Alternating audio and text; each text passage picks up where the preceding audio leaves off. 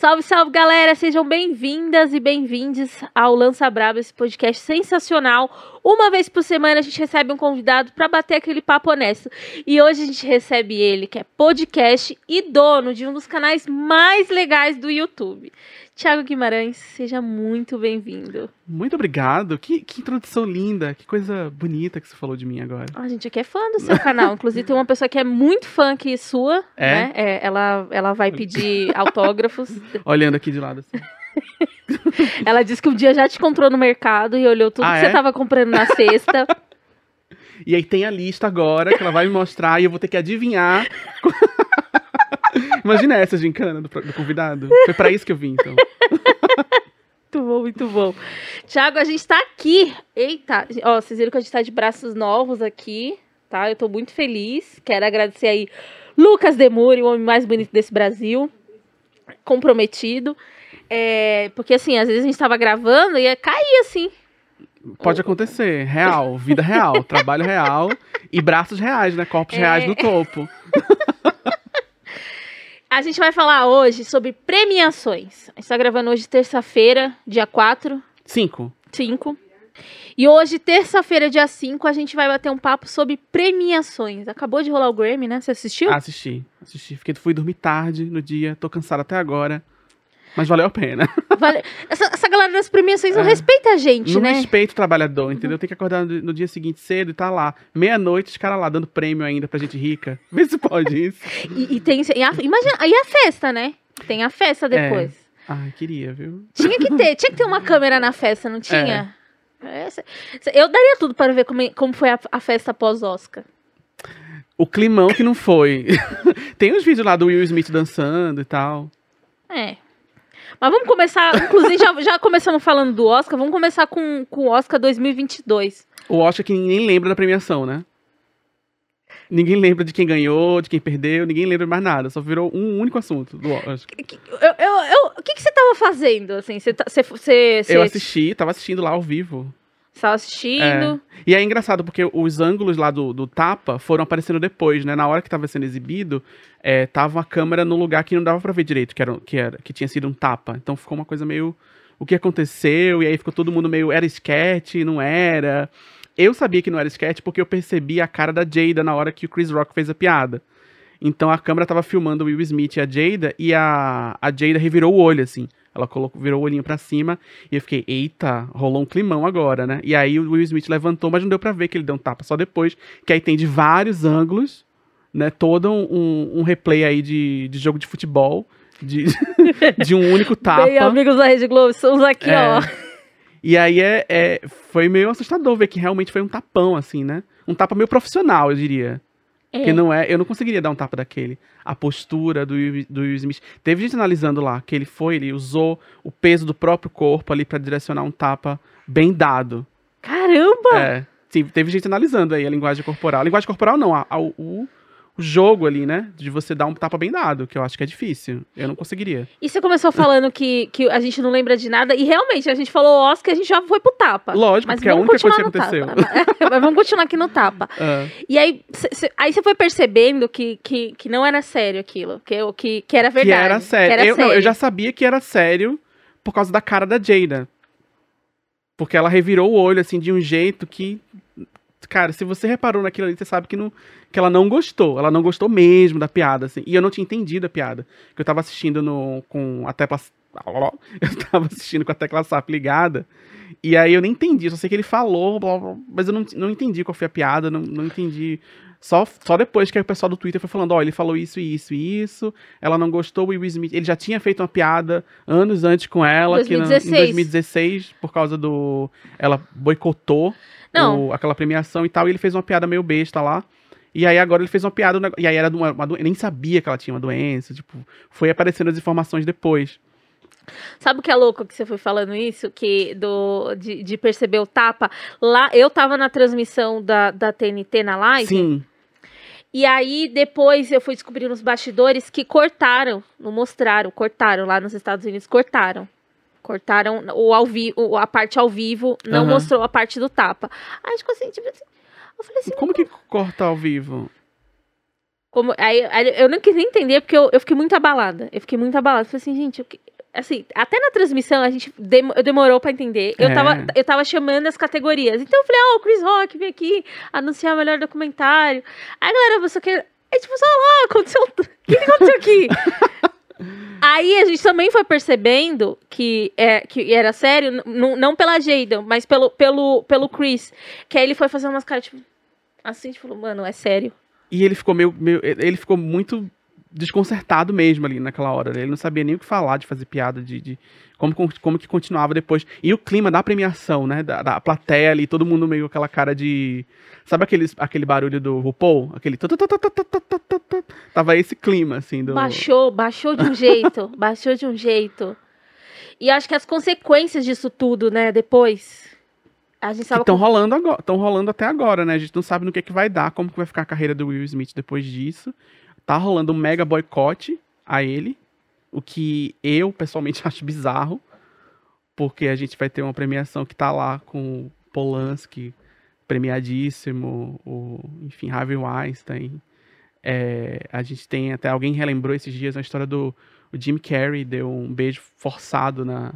Drew Barrymore em 1997, assim, no meio da premiação, sem ela querer. E o cara tá lá dizendo que se ele tivesse tomado um tapa ali, ele teria processado o Will Smith por não sei quantos mil dólares, blá, blá, blá, blá. E o cara tá lá falando, sendo que, enfim, aconteceu isso. Tudo bem, em 97, os tempos eram outros. Ai, não sei, que já é um argumento meio besta também, né? Mas, enfim, a gente tem uma história aí de violência, uma história de pessoas que estão sendo acusadas de vários atos de violência, gente que foi condenada, inclusive, e não tem nenhuma punição, assim, na premiação, não tem ninguém revogando um prêmio que foi dado, não tem ninguém expulsando, né? Tudo bem que o Will Smith foi que pediu pra sair, assim, mas a gente não vai ter essa campanha direcionada a destruir a carreira de uma pessoa, porque, enfim... Já 2 filmes, né? Netflix parou uma produção e o outro... Não me lembro, acho que era Bad Boys 4, que tava pra acontecer, já foi paralisado também. E agora ele se internou também, uma coisa assim, muito assustadora, né? De pensar, putz, mas é pra tanto, mas a gente imagina a repercussão que teve aqui no Brasil. Sim. Imagina lá fora, né? Lá no país dele, como é que a galera tá recebendo isso. O mais louco foi descobrir também que... A polícia estava pronta também, né? Apostas, né? Meio que foi acionada e ele podia... ele podia ter saído de lá preso, ele, né? Podia sair... E aí, é realmente, né? É uma grande loucura, porque a gente toma uma proporção que é difícil a gente não associar que tem a ver com a questão racial ali, né? É difícil, assim. De pensar... É isso que eu tava falando, assim. A gente tem o Polanski, que é... homenageado hoje, assim, tem vídeo do Tarantino defendendo o Polanski, o cara que foi condenado, assim, e aí tem o Will Smith dar um tapa lá no outro cara, e aí vira esse inferno, assim, uma carreira, entre aspas, destruída, assim. Sabe o que eu lembrei agora?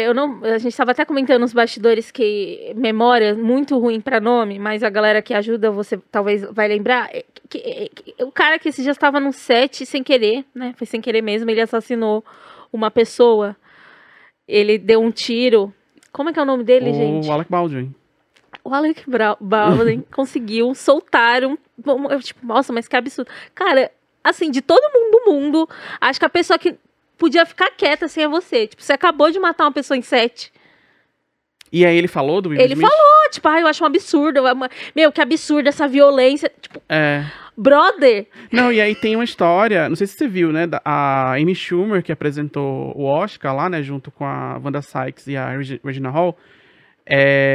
Ela tinha uma piada sobre essa história do Alec Baldwin. Que... pediram pra cortar a piada e ela tava lá meio... Ela falou sobre isso meio indignada, sabe? Como se ela tivesse sido censurada por uma piada, enquanto o Will Smith foi lá e subiu no palco e deu um tapa no Chris Rock, porque o Chris Rock fez uma piada com a esposa do Will Smith, assim. Ela falando isso, ela comparando as duas situações, assim. Eu cortei essa piada meio que pra não ofender ninguém, mas agora as pessoas podem simplesmente subir no palco e dar um tapa no comediante, assim, ela comparando as duas situações, uma piada de super mau gosto que ela fez sobre a situação lá do Alec Baldwin, uma piada que envolve, assim, quer dizer, uma pessoa que tava lá no set de filmagem, trabalhando, mal paga, porque essa galera que trabalha de crew, assim, de equipe de filmagem é muito, muito mal paga, principalmente se você compara o valor que essa galera recebe com o valor dos atores, dessas celebridades e tal. A própria Amy Schumer ganhou muito bem para fazer as séries e os filmes que ela faz, assim, comparado com gente que trabalha operando câmera, com gente que faz o trabalho um pouco mais, entre aspas, braçal ali no set de filmagem, ganha muito mal, e a pessoa simplesmente morreu por causa de um acidente, né, que foi possivelmente causado justamente por ter uma equipe uma equipe mal paga, uma equipe que é sobrecarregada de trabalho. A gente sabe como que é, porque essas coisas se refletem em todas as áreas do mercado, assim, não só no cinema, né? É a galera que tá mais na base ali, que ganha muito mal, enquanto tem gente que tá lá, celebridade, ganhando muito bem. E aí vem a Amy Schumer e faz uma piada sobre isso. Olha como é engraçado uma pessoa da equipe de filmagem morrer num set de filmagem por causa de um acidente. E, enfim, e ela vai lá, sem vergonha, sem nenhum pudor, de ir lá e contar essa piada pro público. Assim, eu ia fazer essa piada aqui, e aí ela foi cortada em respeito à família da pessoa que morreu, mas eu vou falar, que já que eu tô aqui com esse holofote pra cima de mim, eu vou contar essa piada mesmo assim. E é muito...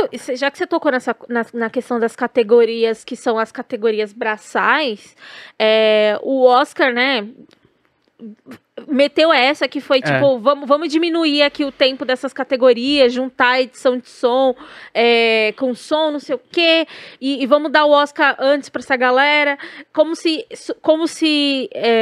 todo esse trabalho de uma montagem de um filme, que aí ele passa por fotografia, cor, edição de som, e como se fosse menor, né? Exatamente, maquiagem, figurino. O público não precisa ver isso, né?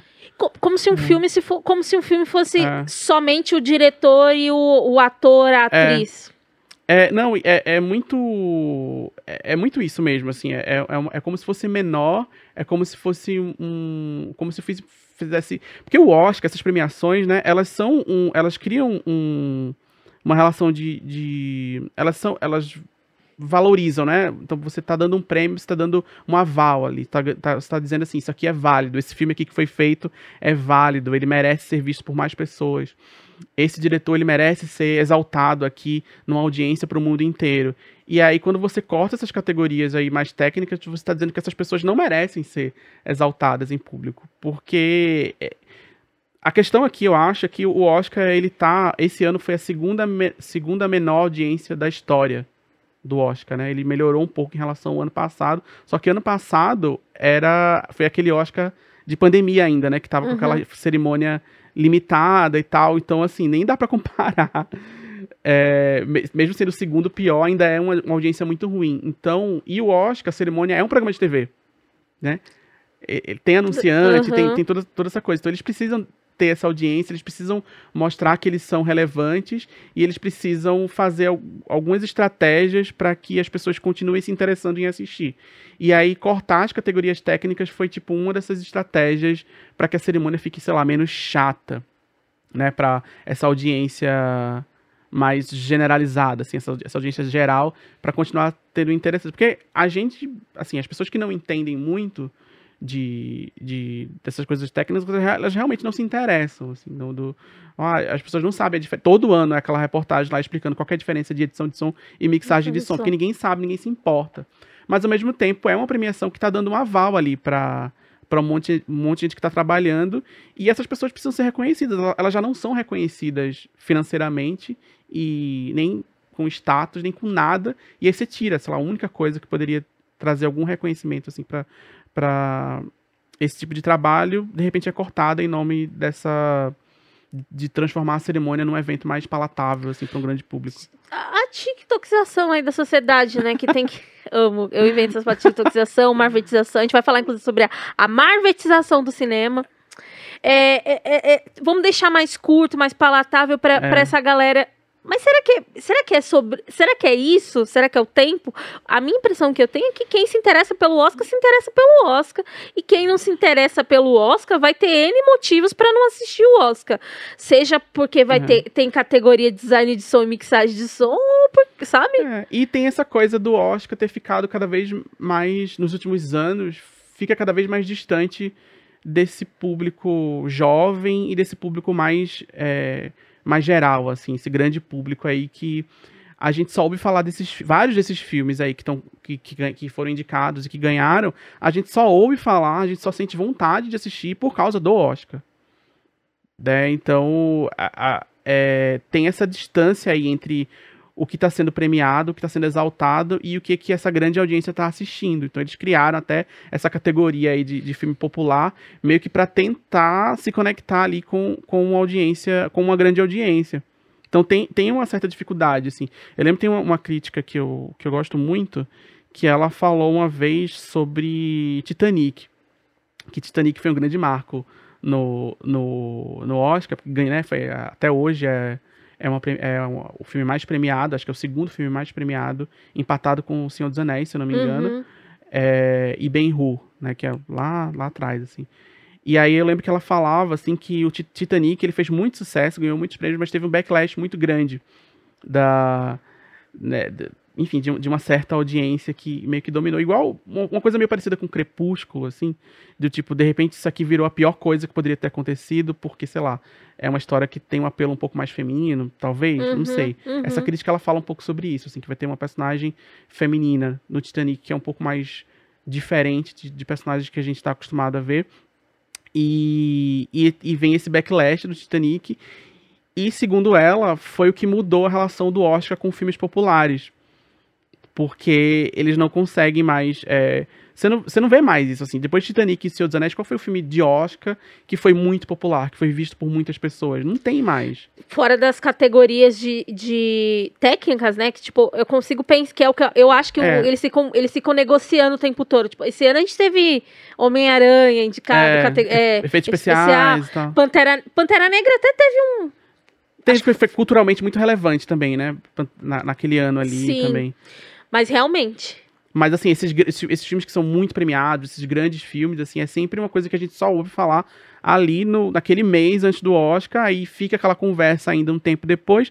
Depois é apagado da memória coletiva, assim, ninguém meio que não lembra o que aconteceu. A gente lembra, sei lá, tô lembrando aqui os últimos anos, sei lá, Parasita. Que foi dificílimo pra ela conseguir assistir. Que era uma coisa que a gente estava tendo uma discussão nos bastidores. Cara, como foi difícil encontrar Parasita para assistir? Aí depois ganhou o Oscar, aí rolou de relançarem, uma coisa assim. É. Mas não tem essa relação também dos filmes? De validação e de se não pode... E aí o filme continua... O filme que já tinha saído do circuito volta pro cinema para as pessoas assistirem, porque elas viram que ganhou o Oscar. Tem super isso, assim, mas é isso que eu tô falando, assim, o filme ficou lá atrás, sei lá, 10 pessoas viram, aí ganhou 8 indicações ao Oscar, aí ganhou o melhor filme, pronto, aí volta pro circuito de novo por causa do Oscar. Então tem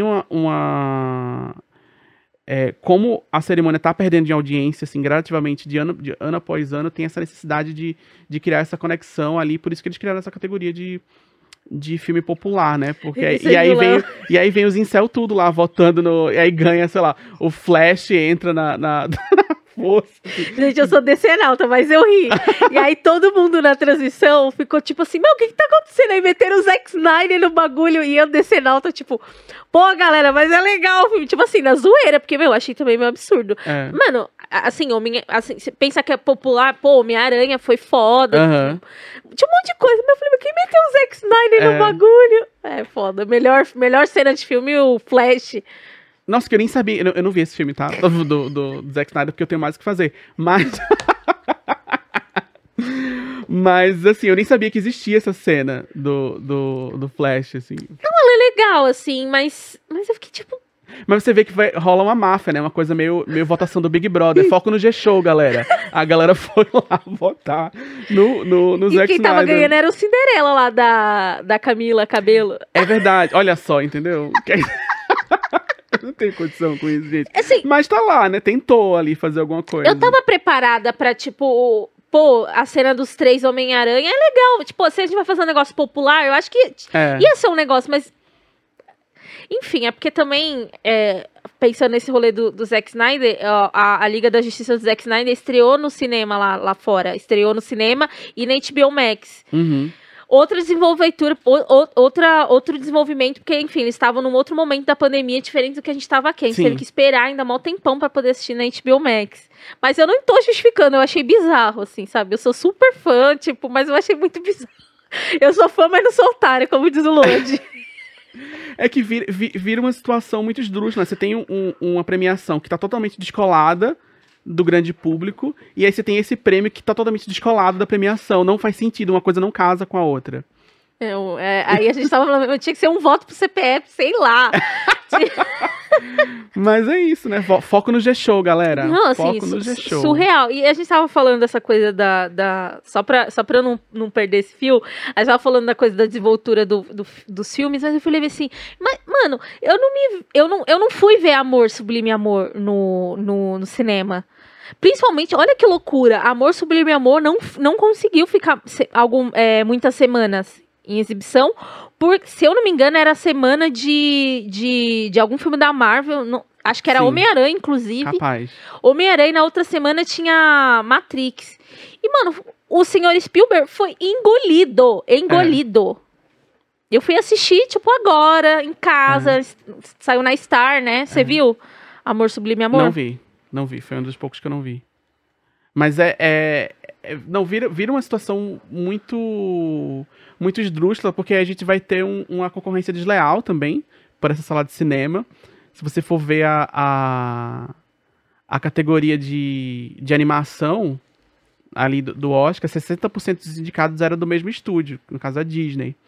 E aí como que você concorre com isso? Assim, cada vez mais esse tipo de situação vai acontecendo, assim, você vai ter um conglomerado dominando completamente ali a sala de cinema, a conversa, a atenção da gente, o que a gente quer ver, o que a gente não quer ver, vai sendo dominado por esses conglomerados empresariais, assim, a Disney tá comprando tudo, e aí agora a Amazon comprou a MGM, e aí vai ficando um monte de conglomerado, assim, de empresa que vai dominando todo o mercado e não tem espaço para mais nada, assim. Então, quer dizer, vem um filme do Steven Spielberg que não consegue ficar, sei lá, quanto tempo que ficou em cartaz. Foi assim, uma semana, muito pouco.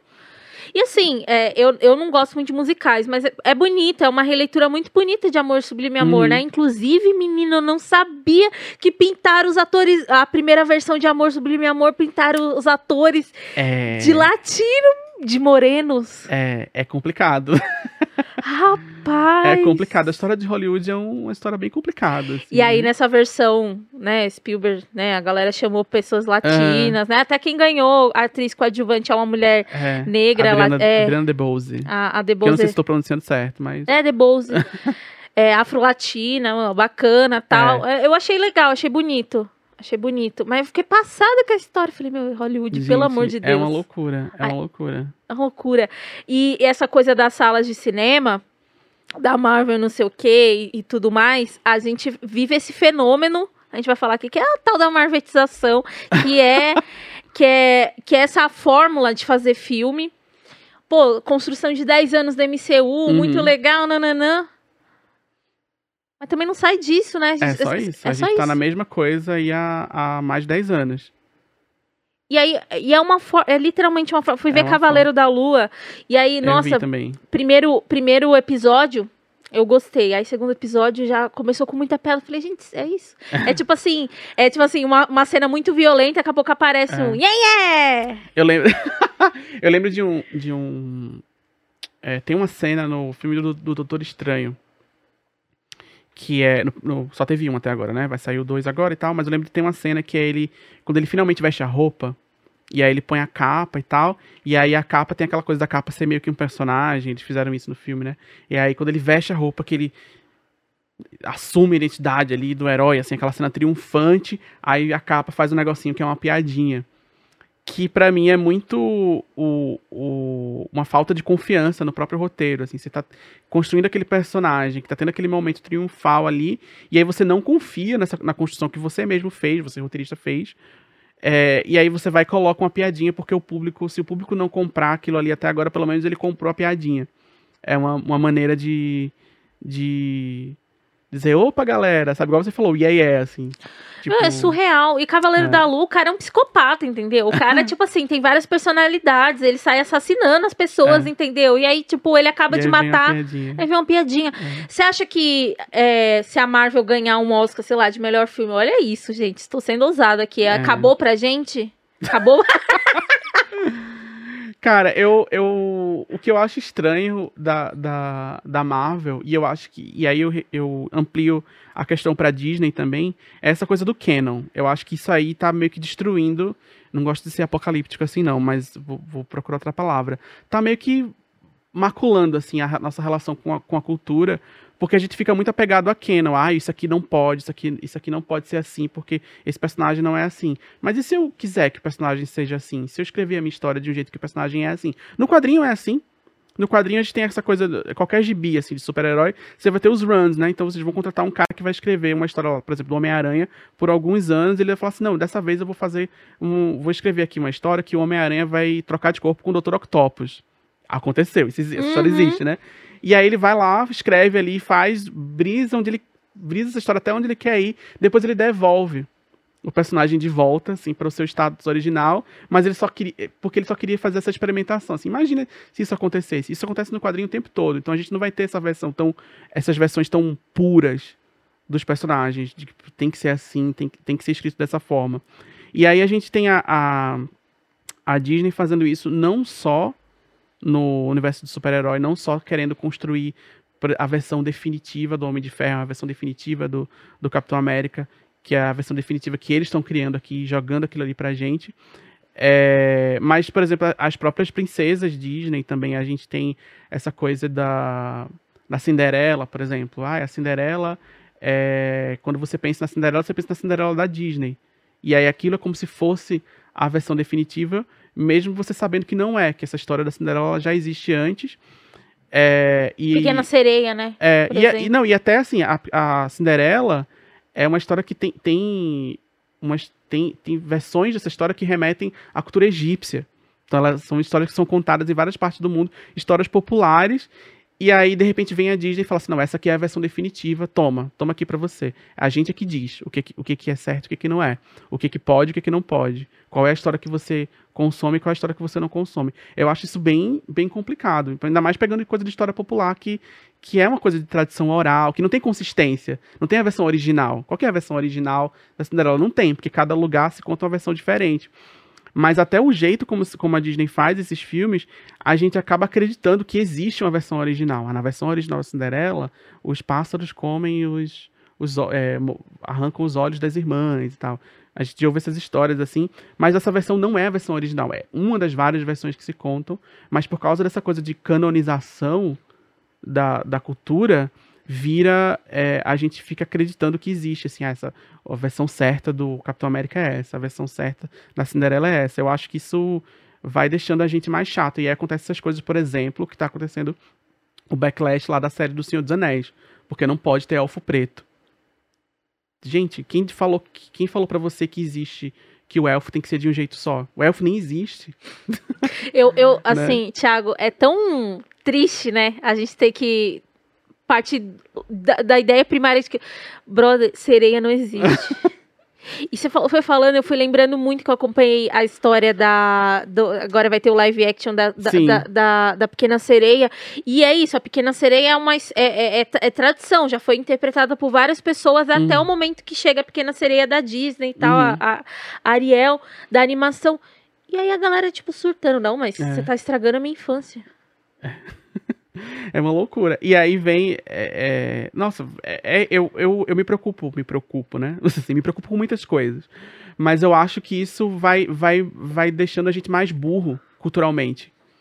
A gente ficar tão apegado a essas coisas. Não, eu quero entender o que essa história tem para acrescentar na minha vida. O que isso aqui pode ser diferente? Qual que é a minha relação com essa história? E não, na versão original não é assim. A gente fica muito preso a esses canons e essas coisas que eu acho muito bobagem. E aí, com o MCU, como ele se construiu, né, até agora, acho que ele fortaleceu ainda mais isso, uma coisa que já vinha acontecendo antes com a própria Disney, né, de pegar histórias que nem são dela. Por exemplo, olha uma coisa que é engraçada, assim, que eu sempre lembro, que os anões da Branca de Neve. Eles não têm nome. Em nenhuma das histórias anteriores eles não tinham nome. Eram 7 anões. E aí a Disney vai lá e faz Branca de Neve, 7 anões, aí cria a Tim, isso é tudo criação da Disney. Mas a gente pensa nos 7 anões da Branca de Neve como o Atim, o mestre e não sei o que lá. Você foi falando, lembrei de Coco, né? A Vida é uma Festa, que eles se apropriaram. Sim. De tradições orais pra contar essa história. E acho que Encanto agora é a mesma coisa. E aí fica essa sensação de que por ter algum tipo de representatividade, então a gente se contenta com muito pouco, assim. Tem representatividade, assim, vai ser uma história latina. Mas qual é a história que tá sendo contada ali? Aí, isso que eu fico... Quando falar de representatividade também, eu fico pensando nisso, assim. Tá tudo dentro dessa coisa da versão definitiva, assim, de vem uma empresa bilionária e fala assim, essa é a versão agora, aqui que a gente se apropriou de outra, essa é a versão definitiva. A gente tá ditando isso aqui de cima para baixo para você. Não é você que se relaciona com a história, é a gente que diz como que você se relaciona com essa história. Aí que eu acho estranho. Não, é muito estranho, é muito importante você trazer esse ponto, assim, porque às vezes a gente fica falando, a gente gosta, eu mesma acompanho, acho legal, várias coisas, é muito legal, né, você lê um gibi e depois você assiste. E eu super gosto, eu adorei Homem-Aranha, adorei, nossa, me diverti horrores no cinema, foi uma grande surpresa pra mim, mas eu sempre fico pensando nisso, assim, o que essa empresa tá dizendo, assim, né? E aí é engraçado. E aí vira agora o Homem-Aranha voltou pra Sony, né? Não vai ser mais da Disney. Não, nunca foi da Disney, né? Mas assim, eles pegaram emprestado ali pra fazer esses 3 filmes e agora a Sony vai pegar de volta e eles estão desesperados pra fazer franquia desde os filmes lá do Andrew Garfield que eles estão, assim, aí vira essa coisa de marvetização que você estava falando, assim, que eles estão Morbius, não sei o que eles estão querendo fazer a franquia deles de qualquer jeito, né? Tá, nossa, Morbius, pelo amor de Deus, gente. Você trouxe uma coisa a gente tá na Disney falando, assim, nossa, muito importante falar o quanto... Pra mim, me atravessou também. Pô, você tem a categoria de animação. Você tem 3 filmes da Disney. Cara, a Raya não é tudo isso. Luca é legal? Mas assim, também não acho que devia estar lá. Aí Encanto, beleza. Encanto teve, né, vários desdobramentos, né, sim, música... Culturalmente relevante, né, pelo menos isso, assim. A gente dá pra dizer isso, assim. Pô, Família Mitchell, né, traz uma ideia inovadora, que é o 2D... A linguagem 2D misturado com 3D. Eu fiquei pensando muito nisso, assim, que esse filme aqui foi o mais interessante de animação, mesmo não sendo, assim, uma coisa tão groundbreaking, assim, nossa, não mudou minha vida, nem nada do tipo, mas eu achei o filme mais interessante de animação, assim, que eu vi naquela época que saiu, por causa dessa coisa da linguagem. Do jeito que eles fizeram os backgrounds, assim, eu fiquei vendo os documentários na época, os making-offs, assim, eu achei tudo muito interessante, assim, como que eles estavam realmente... a Sony tá investindo muito, de um jeito muito legal em animação, né, desde Homem-Aranha no Aranhaverso, de criar uma linguagem... Estúdio, né? É a Sony. E aí eles estão querendo criar uma nova linguagem de animação 3D, que já é uma coisa que tá dominando, né, a cultura, a coisa da animação... Tá sendo muito dominada pela animação 3D, a animação 2D tá meio que caindo no esquecimento, mais ou menos, assim, de certa forma, porque é muito caro, né, tem todas essas questões. E aí a Sony, eu tô vendo, assim, desses grandes estúdios que estão batendo de frente, assim, com a Disney, é o que tá fazendo coisas mais interessantes, pelo menos tá, tipo, inovando em linguagem e não só naquela coisa do 3D que a gente já tá meio que saturado. Eu, pelo menos, já tô meio saturado, embora eu goste de vários filmes da Pixar e tal, da Disney, assim, mas eu tô um pouco saturado desse tipo de linguagem, dos filmes serem todos muito parecidos, do design dos personagens serem todos muito semelhantes, né? Os 3 filmes que estavam indicados da Disney. É tudo muito parecido, né? Se você olha, parecido, assim, se você não viu, aí você passa uns frames, assim, de cada um, você acha que é meio que o mesmo filme. E a gente estava falando dessa coisa de animação, esse dia a gente estava discutindo lá no grupo da Perifacom sobre a Era do Gelo, cara. O Rafa fez um texto sobre o primeiro A Era do Gelo, que, meu, pra mim é muito foda, muito marcante, e como mudou e agora tá uma porcaria. Que a galera satura também as franquias pra caramba. Mas que é um negócio, né? A gente vai... Você vai ter Eu tava pensando muito nessa coisa da Sony com o Homem-Aranha. Como eles estão investindo... Desde a época do Andrew Garfield, eles queriam muito fazer o universo expandido lá dos filmes do Homem-Aranha. E aí, por causa disso, eles vão repetindo os mesmos erros.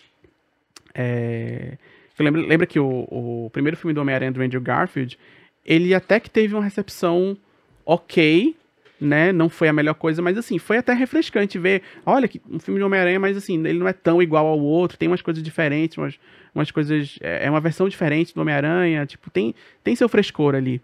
E aí o segundo teve interferência muito forte do estúdio para enfiar os vilões, para enfiar cada vez mais vilões, porque eles queriam expandir esse universo e fazer o filme do Sexteto Sinistro. Eles estão investindo nessa história do Sexteto Sinistro há mais de 10 anos.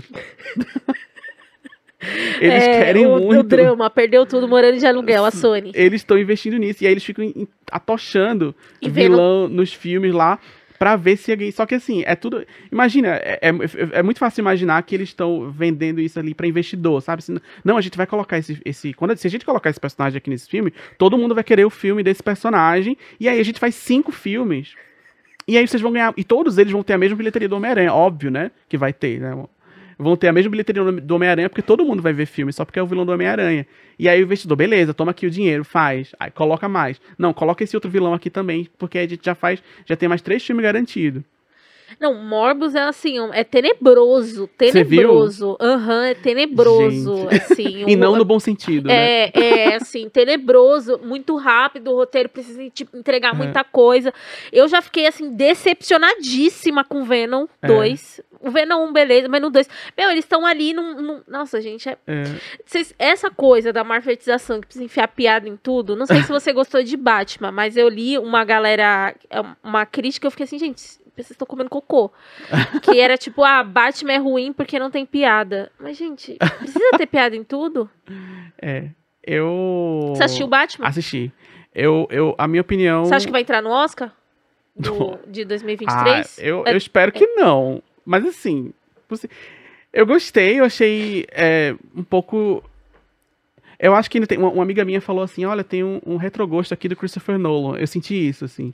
Tipo, é um pouquinho diferente, mas assim, a gente ainda tá preso a essa imagem do Batman ali, do Christopher Nolan e do Zack Snyder, né? Então, o Christopher Nolan foi lá e fez aquela trilogia, e o Zack Snyder herdou e tipo, levou até um extremo de filme sombrio e realista. E assim, eu gosto do Batman, sabe? Assim, eu gosto do gibi do Batman, eu gosto dos desenhos do Batman. E pra mim o Batman não é isso, assim.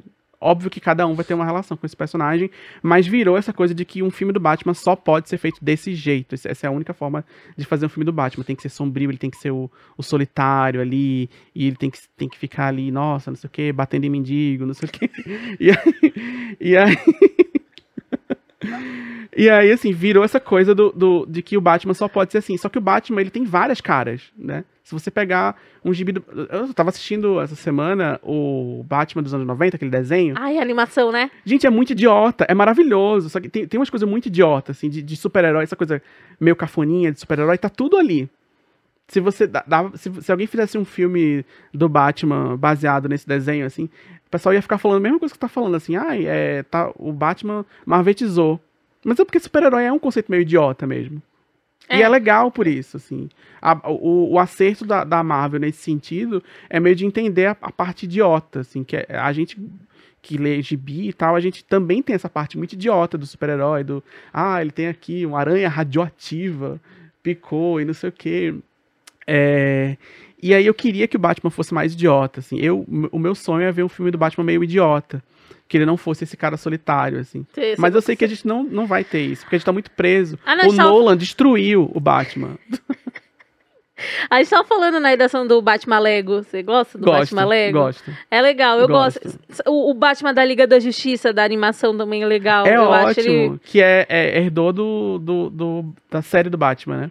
Foi a última coisa que sobrou, assim, dessa leva. As animações da DC são muito boas. A DC manda muito bem a animação. Muito melhor do que nos filmes. Você tem um entendimento ali de quem são esses personagens e de porque até o Super-Homem, que o pessoal fala que Super-Homem é difícil de adaptar e não sei o quê. Assiste o desenho lá, cara. Tá lá. Desenho, tipo, Super-Homem é super legal. Tem tudo, assim, do que uma história de Super-Homem poderia ter num filme, né?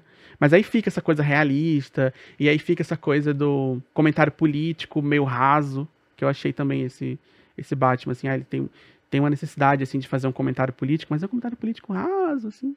Só que ele acha que tá falando uma coisa muito profunda, né? O filme tá achando que tá nossa, eu vou girar aqui esse negócio aqui, sua cabeça vai virar do avesso agora com esse filme. Você nunca vai pensar, nossa, imagina se os bilionários são culpados pelos problemas, eu vou só jogar essa sementinha aqui.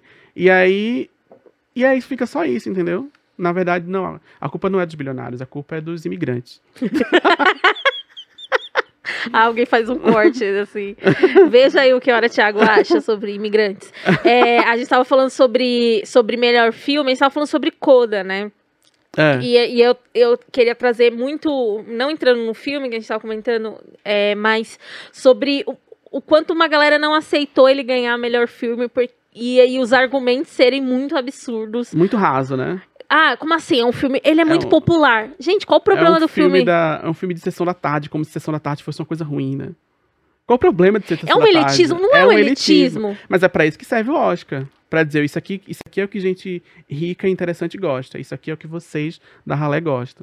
Vocês que assistem Sessão da Tarde aí. Aí vira essa dicotomia cognitiva aí nas pessoas. E eu ouvi o crítico falando, ele falou assim, porque Coda não traz nada novo... Aí ele começa o podcast falando assim, eu não vou expor ninguém aqui, mas ele começa o podcast falando assim, porque o Oscar tem que mudar, não sei o quê. Aí você vê um filme sendo premiado, que é um filme que traz uma pauta muito importante, que são as pessoas surdas, que, ele é uma adaptação, né? Uhum. Se eu não me engano, de uma versão italiana ou francesa. E aí, no filme, são pessoas não surdas que interpretam. Nesse, já trazem uns atores que são surdos. Pô, muito legal, é um apontamento muito da hora pra academia. E aí você tá premiando essas pessoas, não tá nada diferente. E já não é super diferente, né? Você fazer um filme que tá numa linguagem onde o áudio é muito importante. Olha lá, categoria de mixagem de som. Olha lá, então... Tá vendo? E aí vem... Mas é porque tem umas pessoas aí... Porque quando não é pra elas, elas ficam muito incomodadas. Quando não é especificamente pra elas, assim. A categoria de atriz, né? De melhor atriz. A gente estava até comentando sobre isso. Geralmente, essas mulheres que estão indicadas pra melhor atriz... elas não estão dentro de uma...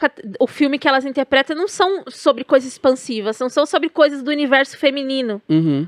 Enquanto os homens que estão lá na categoria, eles estão lá vivendo outras coisas. Às vezes são dramas pessoais, ou dramas do próprio diretor, né? A gente teve bastante isso nesse Oscar. Filmes que, na verdade, eram quase que biografias dos próprios diretores, né? E aí, as mulheres não, né? Elas sempre estão dentro dessas categorias que... sobre o universo feminino. Porque não é, né?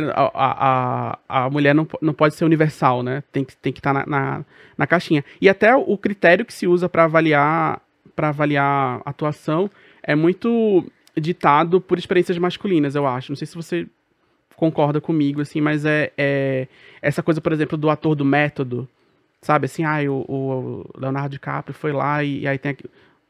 dormir com o urso lá, não sei o que, essas coisas assim.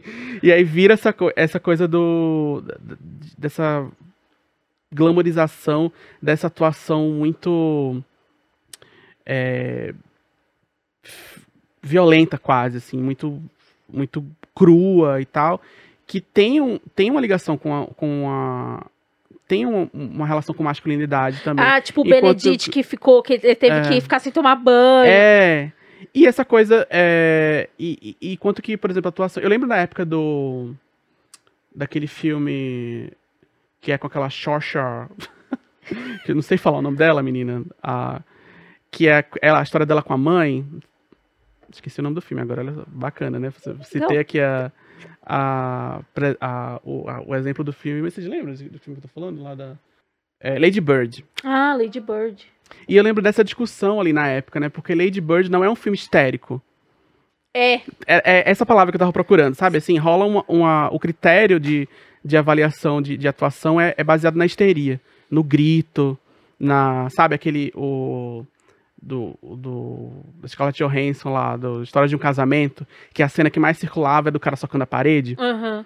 Então rola essa coisa, essa valorização da histeria, do grito, da violência, da atuação muito corporal. E essa atuação mais sutil, mais focada no detalhe, que não estou dizendo que isso é feminino, mas que isso é estereotipicamente associado à feminilidade. Isso é subvalorizado nessas premiações. Não tem alguém... Não se fala disso, assim, nossa, olha como ela captou a essência dessa personagem só com um olhar, só com uma forma de... um gesto muito sutil. Que eu acho que a Kristen Stewart entregou muito. Uhum. Essa coisa do olhar, dos detalhes. É. Eu tava reassistindo o filme O Tigre e o Dragão. Né, tava assistindo pro podcast que eu faço, e aí eu tava assistindo e eu fiquei muito impressionado com isso, porque é um filme de luta, né, de luta de espada e tal, mas é um filme que é todo baseado em olhares, você vai ter os personagens, a troca de olhares dos personagens, assim, é tudo muito, tem muita sutileza, e na maior parte do tempo, principalmente numa premiação como o Oscar, não é esse tipo de atuação que é valorizado. É sempre a situação da histeria. É sempre o cara quebrando a parede, é sempre o cara gritando, Leonardo DiCaprio, o urso, o método, né? O Jared Leto, a gente tava falando agora, né? Do Morbius, assim, ele foi lá e ele ficava andando de muleta pelo set. Olha que desrespeito! Que a história... Ele ficava andando de muleta pelo set, porque o personagem tava doente, não sei o quê. E aí, tanto é que... E aí, a história tava falando que... A reportagem falava... que as idas dele ao banheiro estavam demorando muito, porque ele ia de muleta pro banheiro. E aí atrasava muito a gravação, filha e aí puta. Arrumaram a cadeira de roda pra ele ir no banheiro. Assim, olha... Eu acho tão desrespeitoso. Não faz... Mano, que... Com a equipe que tá ali, né? Pô, tu tem que trabalhar aqui. Esse babaca. E com pessoas com deficiência, sabe? Assim, pô, o cara tá lá. O cara pegou uma cadeira de roda ali que podia estar sendo usada por outra pessoa que realmente precisa. O cara quer pagar de palhaço no set de filmagem. Tipo, filha da puta. Você usa quando você precisa, né? Tá fazendo a cena, entendi, né? Se machucou, nananã. Mano. Não, eu odeio. Eu sou muito A Glenn Close, ela fala isso, né? Quando uma vez perguntaram pra ela sobre essa coisa de método, ela falou, não faço método, não fico fazendo laboratório pra fazer o personagem. Não, eu vou lá e interpreto meu trabalho. Ai, meu, não, o Benedict ficou lá, sem tomar banho, sem falar com o antagonista dele do... Você gostou de Ataque dos Cães? Gostei. Porra, agora que eu não tô mais na transmissão da TNT, eu preciso falar, gente, eu demorei 4 dias pra terminar o filme. É complicado, tem essa questão aí, a tiktokização, né? Mas eu sofro com isso também, eu não tenho mais paciência pra ver filme longo, não. Eu não sei, não me bateu. Não bateu com você? Não bateu em mim. Eu achei interessante. Não foi a melhor coisa que eu assisti, assim, nossa, me marcou muito, assim. Eu pensando assim que, tipo, eu tenho paciência, eu gosto de... Eu tento ter o ritual de sentar, assistir as coisas, mas é porque não me bateu. Porque naquele momento, ali, não foi pra você. Não foi, porque, por exemplo, Amor Sublime Amor, eu dei play já reclamando. Mas caralho, aqui... Essa merda de musical, não sei o que. Esse fica cantando esse Spielberg aqui, não tem mais, normal, para esse de cantar, Spielberg não tem mais o que fazer, vai fazer um filme de dinossauro, que saco. Não, adorei. Olha só. Adorei, aí eu fiquei depois escrevendo pra minha amiga, não, porque os detalhes do figurino, não, certeza que vai ganhar, eu amei, não sei o que. Fui eu com Drive My Car também. Assisti o filme inteiro reclamando. Reclamei. Pra que isso? No final do filme, eu pensei, nossa, mas é bonito mesmo, né? É lindo o filme. Você fala, caraca, faz muito sentido. O filme é mó bonito, né? Não, e aí eu defendi o filme, assim. Não, mas faz sentido o filme ser longo, faz sentido o filme ser chato, entre aspas, né? Faz sentido o filme ser lento, né? Tipo, é parte da brisa do filme, assim, porque realmente, né? Gostei do filme. Foi horrível a experiência de assistir. Mas é lindo o filme, é bonito, é legal, faz sentido. O mais longo que tava concorrendo. É 3 horas, gente. Quem tem tempo pra isso? E o do Almodóvar, o Madres Paralelas, você gostou? Esse eu não vi. Eu tô igual a Glória Pires aqui, não posso opinar aqui. Não, mas é isso. Meu, muito, tem isso também, né? Que acho que vale a pena falar. Que é isso, assim, principalmente a gente que trabalha com isso, aí sai a lista... aí tem que correr atrás pra assistir, tem que ir na locadora da internet, porque o filme não saiu ainda. Cara, teve documentário que eu não vi, porque eu não consegui baixar. Não, ainda mais esses filmes assim, né? Você não acha em lugar nenhum. E aí fica com Deus, né? Porque aí você não tem onde ver, você não assiste. Aí você vai ter que comentar sem ter assistido. Muito bacana o filme, não, acho que super interessante. Acho que o diretor conseguiu passar a sua visão. Agora, vamos botar mais lenha na fogueira. Você acha que o Vou botar ali da fogueira. O que você acha de Green Book? Meu Deus do céu. Você acha que por exemplo, esse filme, por exemplo, Coda ter ganhado, aponta para uma mudança da academia ou estamos fazendo média? Quais são suas sensações? Eu sinto que é uma grande média, assim. Acho que eles estão mais preocupados com o anunciante ali e com backlash do que com... Eu sinto que é uma grande média, assim. Eu não acho que tem uma grande mudança no Oscar, não. Eu sou muito cínico em relação a essas coisas, assim. Em relação... Eu vejo que eles estão muito preocupados, assim, em mudar alguma coisa, em fazer algum tipo de mudança, mas eu não acho que isso que é muito substancial, não. Ainda mais com essa questão agora do Will Smith, que aí você vai já ver que tá ali, essa coisa do racismo e tudo mais, tá tudo ali ainda, assim. Eles estão mais preocupados com pegar... em fazer média com o anunciante. O anunciante, basicamente, né? Não é nem... que é na TV aberta, né? E TV aberta lá nos Estados Unidos é bem diferente daqui do Brasil, né? Sim. E a academia... Esse rolê teve até a piada, né? Acho que foi a Regina que foi acompanhar lá as instalações do Oscar, né? Que eles são associações, vivem de doação e tudo mais. Uhum. O horário de TV e tudo mais. E aí, meio que o museu lá, com as coisas. Nossa, isso aqui foi o rolo de papel higiênico que fulano usou quando foi gravar, não sei o que. Mentira, a gente não tem isso do rolo de papel.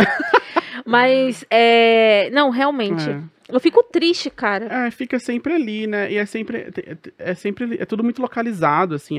Esse ano a gente vai fazer uma média aqui, vai premiar esse filme, aí ano que vem continua daqui 7 anos. Daqui a 7 anos, continua sendo só os Branquela indicado. Tal. É muito pouco que eles fazem, assim. Eles acham que estão fazendo muito, né? Eles acham que estão se modernizando. E não tá, não. Eu sou muito cínico em relação a essas coisas. Como você se sentiu quando o Green Book ganhou? Então, aí puxa demais, entendeu? Sabe? É muito difícil. Uma palhaçada dessa, gente. Green Book. Não dá. É igual no... não sei. O Grammy tem muito essa... Também, né? Outra premiação muito... Vamos falar de Grammy. Muito tradicional, que tá tentando se modernizar. Esse ano o Grammy eu senti um pouco mais do que o Oscar. Sério? Esse ano, assim, tipo... Nas premiações, assim, eu senti que... Porque, nossa, o Grammy é muito... Historicamente, assim, ele tem uma história de racismo muito forte, muito atrasado, né? Então, tipo assim, o Nas ganhou, eu acho que o melhor álbum de rap em 2021. Tipo, o cara tem uma história de 30 anos de carreira nas costas, só foi ganhar prêmio agora.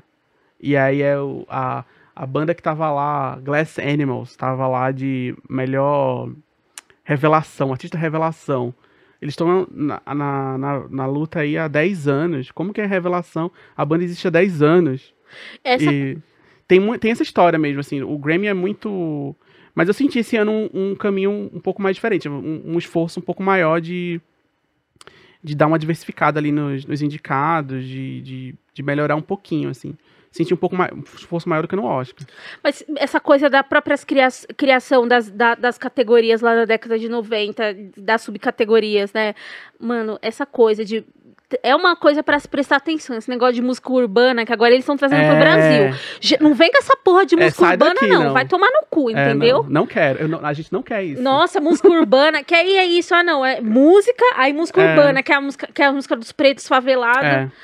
E é muito louco, porque a gente tava conversando... categorias racializadas. Mesmo. Exatamente, que aí que é isso, né? A Beyoncé... Mano, como é que a Beyoncé nunca ganhou um Grammy em categoria principal?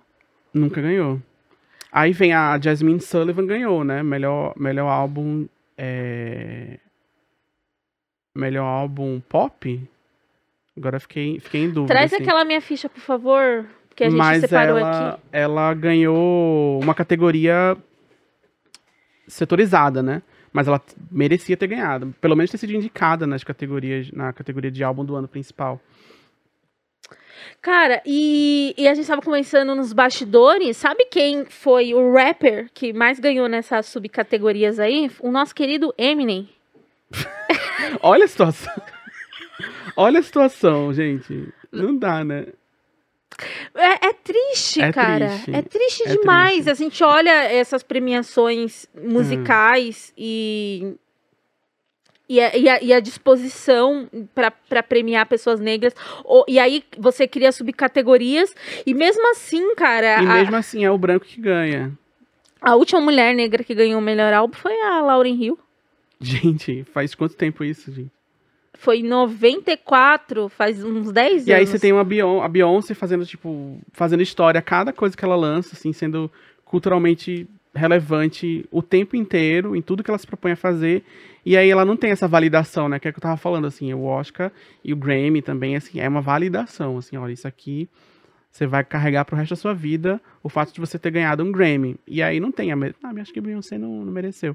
E aí tem E mesmo a Beyoncé, pra poder concorrer a alguma coisa, ela tem que ser a Beyoncé, sabe? Tem que ser aquela coisa maior que todas as outras. Tem que ter esse ar de divindade, de quase, né? Quase divino, né? A deusa egípcia, assim. Ela tem que chegar num status quase divino pra poder ter algum tipo de reconhecimento. Aí você vê, de novo, eu arrumando treta com esse fadom. Eu vou falar o nome dela certinho. Como é que é o nome dela? Me ajuda aqui, produção, que eu falei errado no episódio com o pessoal da Fresno.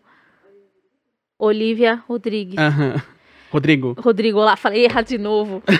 Olivia Rodrigo ganhando aí com um álbum super problemático, tá, gente? Que ela devia ter subido e agradecido lá todo mundo e o Paramore. E aí você vê uma galera muito boa na indústria que não recebe o mesmo olhar e tudo mais. É complicado, assim, é complicado. E o ano que a Adele ganhou, como é que a Adele ganha da Beyoncé, sabe? É. Eu gosto muito da Adele, acho foda. Aí estava ouvindo no carro, falando sobre esse rolê da Adele. Na verdade, ela ganhou num ano que se discutia, a gente tá sempre discutindo racismo, mas estava tendo muitas tensões Sim. raciais, e aí você tem um álbum que é muito completo, que tá conectado com agora, com a Sim. história, mas a gente prefere premiar o que tá desconectado, o pop, a música fútil, não tô chamando amor de fútil, tá, gente, mas... Eu tava lendo até um texto interessante, assim, lembra que eu tava falando, que eu falei agora há pouco, como que os critérios pra escolher, né, pra se premiar alguma coisa, eles estão ligados a umas questões estruturais, né? Então, por exemplo, a gente tem uma cantora como a Adele e várias outras, né? E não só cantoras, né? Mas artistas em geral, assim, essa hipervalorização da música tocada com instrumento de verdade, essa música, assim, é como se essa fosse uma forma mais legítima de se produzir música. E isso também é uma forma de excluir, por exemplo, o hip-hop, como se o hip-hop fosse uma categoria inferior musical, porque não tem instrumento de verdade, não tem essa coisa da voz e tudo mais. Então é uma forma também de criar uma hierarquia ali baseado em questões estruturais, eu acho, assim, eu vejo muito isso, assim. Então a gente tem essa Adele, que ela é o símbolo dessa mesmo ela sendo influenciada por cantoras gospel do passado, mas ela tá lá, simbolizando aquela branquitude e essa arte branca tradicional ali, né? E enquanto que a gente tem a própria Beyoncé, que, enfim, que é uma cantora impecável e enfim, tem muitos méritos, jamais ela vai ser premiada porque ela tá num outro lugar ali, no lugar de uma arte considerada inferior, né? É quando a galera ameaça de fazer xixi no prêmio do Grammy, acho que ele fez xixi. Ele fez. Todo Grammy alguém ressuscita esse vídeo do Kanye West fazendo xixi no Grammy. Inclusive, feliz aniversário, Kanye, você é maravilhoso. Cara, você falou dessa coisa da música, que é a mesma parada do filme, né? Que é o filme de verdade, a Isso. música de verdade. E o que porra é música global? Essa categoria de música global. Que porra é música global? Eu já não gosto muito dessa coisa. Que tem a polêmica do filme estrangeiro, né? É. Que aí eles trocaram. Como é que era? Antes era... Agora é filme... Ai, gente, esqueci. Tinha um negócio antigamente, nos anos 90, era World Music. Lembra disso? Tinha até um programa na MTV, que era do Massari que apresentava, que era meio a música do mundo. Parece coisa de evangélico, assim, a coisa do mundo. Tô falando umas coisas muito canceláveis aqui, né? Mas, assim, tinha essa coisa da música do mundo, que é como se, assim, tem a melhor música, como de uma forma geral, é a música produzida nos Estados Unidos. O resto do mundo só serve para influenciar o artista que tá fazendo música nos Estados Unidos. Assim, ele bebe de fontes da música. O artista que bebe de fontes. Né? Essa aqui não é música, isso aqui é uma fonte para o artista branco americano fazer a música dele, que é a música de verdade. Então é o tempo todo essas coisas meio colonial, assim. Exatamente. Sabe outra premiação que valia a gente pelo menos pincelar, falar sobre? O fiasco que virou o Globo de Ouro. É verdade. É verdade. Mas o Globo de Ouro sempre foi meio o primo pobre, assim, do Oscar. Sempre foi. Tanto é que até os comediantes que eles chamam, é uma galera meio...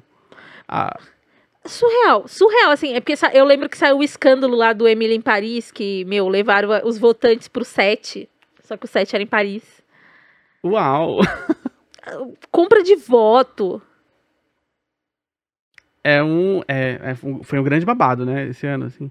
Mas eu acho que sempre é assim. Um boicote, né, os estúdios boicotaram pela falta de diversidade. O Grammy tem essa coisa, né, do The Weeknd, esse ano ele boicotou o Grammy. Sim. Ele não foi, e era muito essa coisa do esquema de contagem de votos lá, que não é transparente, e sempre que tem alguém boicotando o Grammy, é muito em relação a isso, assim, tipo, como que é feita essa contagem de voto, como que é feito esse sistema de voto que ninguém sabe direito, e acaba sempre premiando essas premiações estranhas, assim, que aí só vai premiar o cara que fez história 30 anos depois, ou 10 anos depois, ninguém sabe direito como que funciona, qual que é o método, ninguém sabe, assim.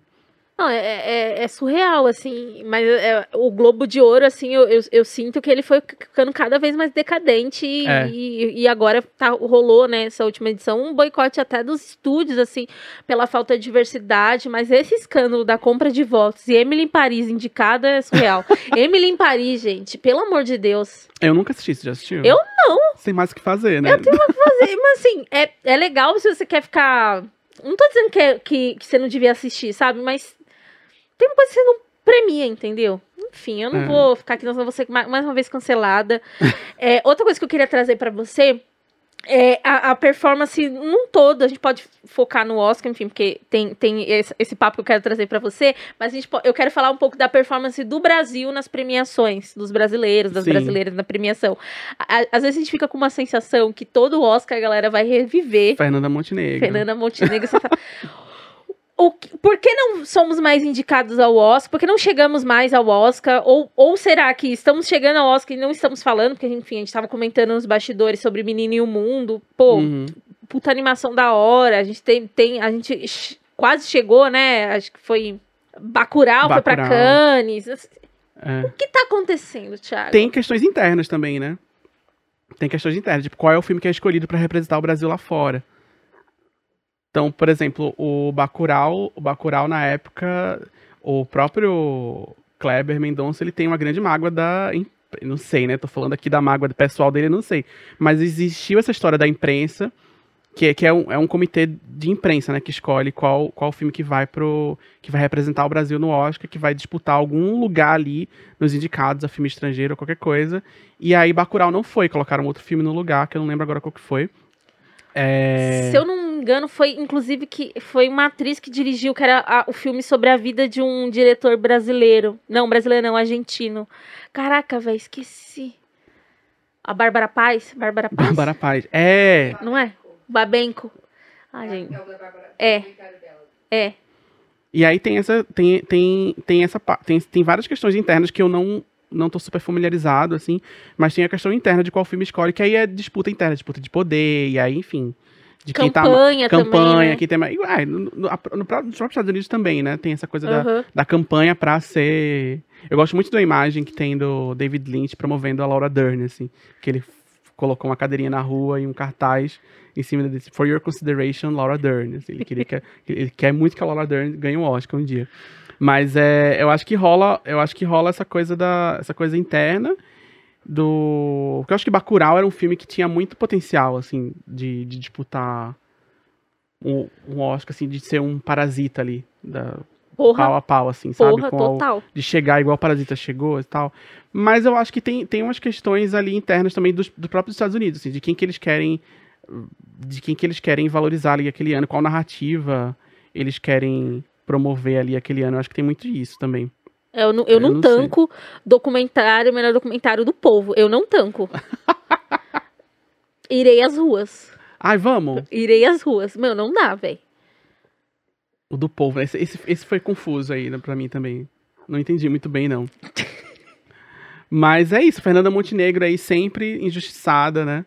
Gwyneth Paltrow roubou o Oscar dela. Roubou. Com as próprias mãos, né? Nossa, não, ainda mais porque depois do que ela virou, né? Não, e a gente tem uns casos, assim, também, assim, o cinema brasileiro, ele é muito bem respeitado lá fora. Então, por exemplo, a gente tem Cidade de Deus, que, nossa, toda lista de grandes filmes da história tem Cidade de Deus. Toda lista. Ah, no do Spike Lee, né? No do Spike Lee, que foi a última, assim, dessa que foi muito comentada, aparece lá, assim. Então, a gente tem um filme importantíssimo para a história do cinema. Né? Agora vai ser, sei lá, talvez ganhe algum respeito, assim, essa validação só venha daqui a muitos anos, com essas listas e tal, mas não tem Oscar, não tem essas coisas. Então é muito difícil, assim, o Oscar é uma validação que é muito política, toda premiação envolve muita política também, e vai ter essa coisa de quem faz a melhor campanha para chegar lá, de quem faz o melhor trabalho de assessoria de imprensa, quem chega... todas essas coisas, esse reconhecimento de público e de crítica acaba sendo muito politizado. Eu trouxe para a discussão que a gente estava tendo na redação esses dias, a gente é um podcast que a gente discute muito, assim, para poder fazer entrevista, a gente gosta, assim, tem roteiro, a gente gosta. A gente leva muito a sério, a gente acha muito que isso aqui que a gente faz é jornalismo, né? Tem uma galera aí que, pelo amor de Deus. E a gente estava comentando sobre esses dias uma entrevista do Lázaro Ramos, né? Vai sair o Medida Provisória. Nossa, eu tô muito ansiosa pra assistir esse filme. Já saiu, não? Dia 14. Tá rolando pré-estreia. Ah, é por isso que eu vi algumas pessoas assistindo, assim. Mas vai sair semana que vem, então. Inclusive, tô chateada que não fui convidada. Me chama pra tudo que é filme, então, de super-herói. Eu quero ver esse filme também. Chama gente. Eu também. Porra! Chama a gente. Chama nós. E aí o Lázaro, assim, foi no Podpah, não sei o quê, que foi com um dos atores, e aí ele lá explicando, ele falando assim, pessoal, peço muito que vocês vão assistir o filme, ele só tem uma semana, tipo assim, ele tem que performar durante essa semana muito bem. Nossa. Que se ele não performar muito bem, ele já tá fora. Eu falei assim, caraca, o diretor, tudo bem que é o Lázaro, não sei o que. Não, você tem que ser o Lázaro Ramos e ainda assim passar por isso, né? Eu falei assim, eu falei pra Mari, eu falei assim, eu achei muito absurdo. Não que eu achei absurdo de escroto, nada, mas eu fiquei indignada, tipo assim, caramba, olha que merda, como a gente não tem nenhuma política de cotas dentro do cinema brasileiro, que, tipo, o diretor tem que ir num podcast, pedir pras pessoas assistir, sabe? Fiquei assim, eu fiquei tocada. Não, e é isso, assim, você tem que ser o Lázaro Ramos, igual a história da Beyoncé, assim, você tem que chegar num nível... sobre-humano, para você conseguir disputar algum lugar. Mesmo sendo culturalmente relevante. Tipo, esse filme tá sendo falado, assim, ó, muito... Tá se falando desse filme há muito tempo, e ainda assim você tem que ter essa disputa aí, de ficar uma semana disputando com o que vai estrear agora, assim. E ele falou que vai ter 2 quando sair, Medida Provisória. Inclusive, vão assistir Medida Provisória, 14 de abril, nos cinemas. Vai ter 2 filmes... Filme de super-herói? É muito... E aí esses filmes, eles ocupam, sei lá, às vezes 60%, sabe? Você vai num desses multiplex aí da vida, assim, tipo assim, tem 10 salas, assim, aí tem 6 salas são do mesmo filme. E às vezes você vai assistir, que é o que aconteceu comigo, foi assistir Homem-Aranha depois, não tava cheia a sala. Que é o que mais me deixa indignada. Que você vai assistir depois, sei lá, da performance de uma semana, já não tá assim lotada as salas. Mas mesmo assim, o sala... E aí fica lá, garantido. Se você for pro cinema, você tem que assistir o filme desse grande estúdio. Você não pode assistir outro. É complicado. Tem que dar um cansaço. Você pensar que você tem que ser sobre-humano pra conseguir um negocinho, assim, de espaço. E você vê essa coisa do... Você vê com bons olhos essa coisa dos streamings concorrendo nas premiações, cada vez mais tomando o lugar do cinema? Como é que você vê isso? Cara, eu acho que... Tem uma coisa que eu achei interessante, até assistindo Drive My Car, que eu assisti em casa, E aí quando eu terminei, quando eu comentei agora há pouco assim, que eu tava impaciente assistindo, mas depois no final das contas eu acabei achando o filme muito bom. A experiência do cinema, ela é muito importante, às vezes, para apreciar verdadeiramente assim, uma história. Então muito filme é feito pra... Acho que ainda se faz filme com essa lógica, assim, os diretores ainda são muito puristas, assim, de falar assim, ó, a gente vai fazer um filme que é pra você... A experiência é melhor se você assistir no cinema. Uma coisa é você ficar 3 horas no sofá da sua casa, com o celular na mão, e o interfone tocando, e o delivery vai chegar, e aí você tá... O gato subiu no seu colo, o gato vomitou no meio do seu tapete, assim, você vai tendo um monte de interferência ali. E outra coisa é você tá numa sala toda escura, e tudo que você precisa se preocupar ali naquele momento é assistir... Tudo que você precisa se preocupar naquele momento é assistir aquela obra. Eu acho que isso interfere muito. Não que eu seja purista em relação a isso, mas eu acho que a linguagem, ela é diferente. Você assistir um filme no sofá de casa, no Netflix, você pode pausar e tomar um banho e depois voltar, de você estar numa sala de cinema. Então, acaba sendo, na minha opinião... produtos diferentes. Mas é isso, assistiu o irlandês no celular pausando? Sim, lógico, como o diretor quis, né? Mas é que eu acho que cria essas situações, igual essa coisa do irlandês, né? Que aí, nossa, você não deve assistir dessa forma. Mas de como que eu vou?